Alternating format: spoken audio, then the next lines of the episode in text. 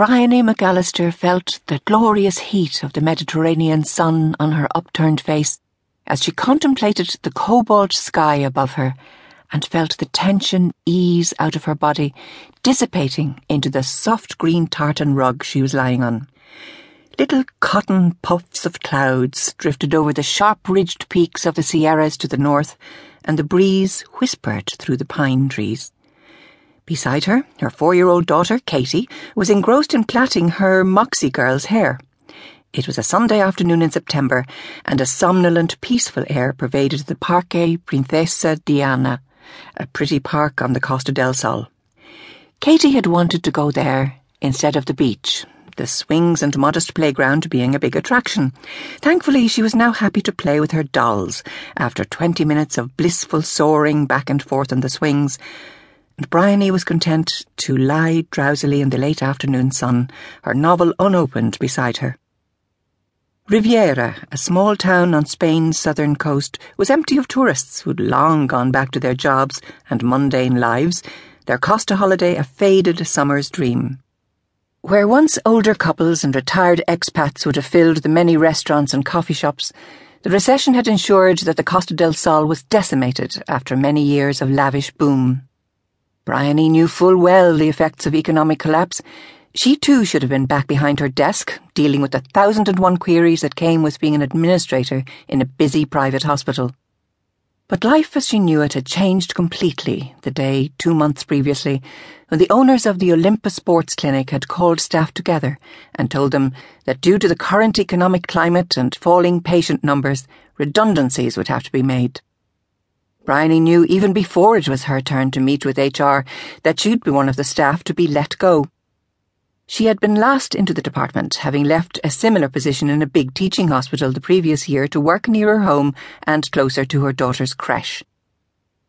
Briony sighed and brushed away a mosquito that had taken a fancy to her lightly tanned flesh.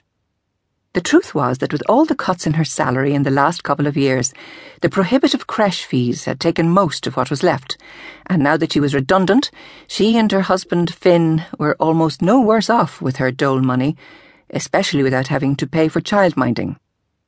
They had decided, after much discussion, that for the next year, before Katie started school, Briony would be a stay at home mother.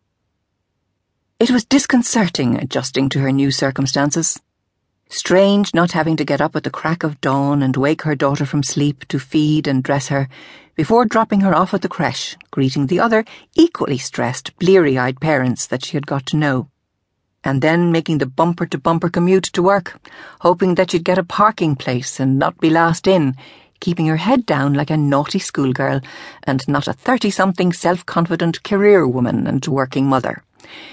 She was still a working mother, she thought defensively, realizing in these last few weeks how irritating the term was to mothers who could choose to stay at home and rear their children themselves.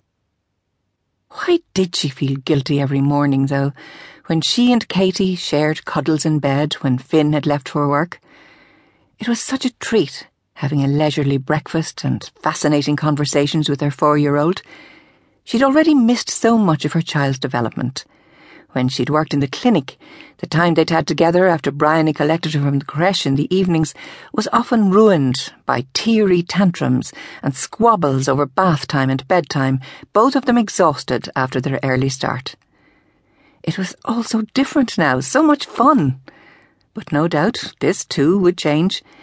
It was still very new and different. She felt like she was playing truant from real life. She was going to make the most of this unexpected blessing. It would be her gap year, Briony decided. This unemployment that had been foisted upon her would not diminish her. She would not allow herself to feel guilty that she wasn't contributing to the family income or that she was taking money from the state. She had paid her hard earned money week after week in social insurance for just this eventuality how she and her colleagues had complained bitterly about the previous government's atrocious handling of the economy and the brown envelope mentality that pervaded every level of society from the top down. The avarice of bankers, politicians, developers, and the so called Golden Circle. The negligence and incompetence of the so called regulatory authorities, too, had led to the country being bankrupted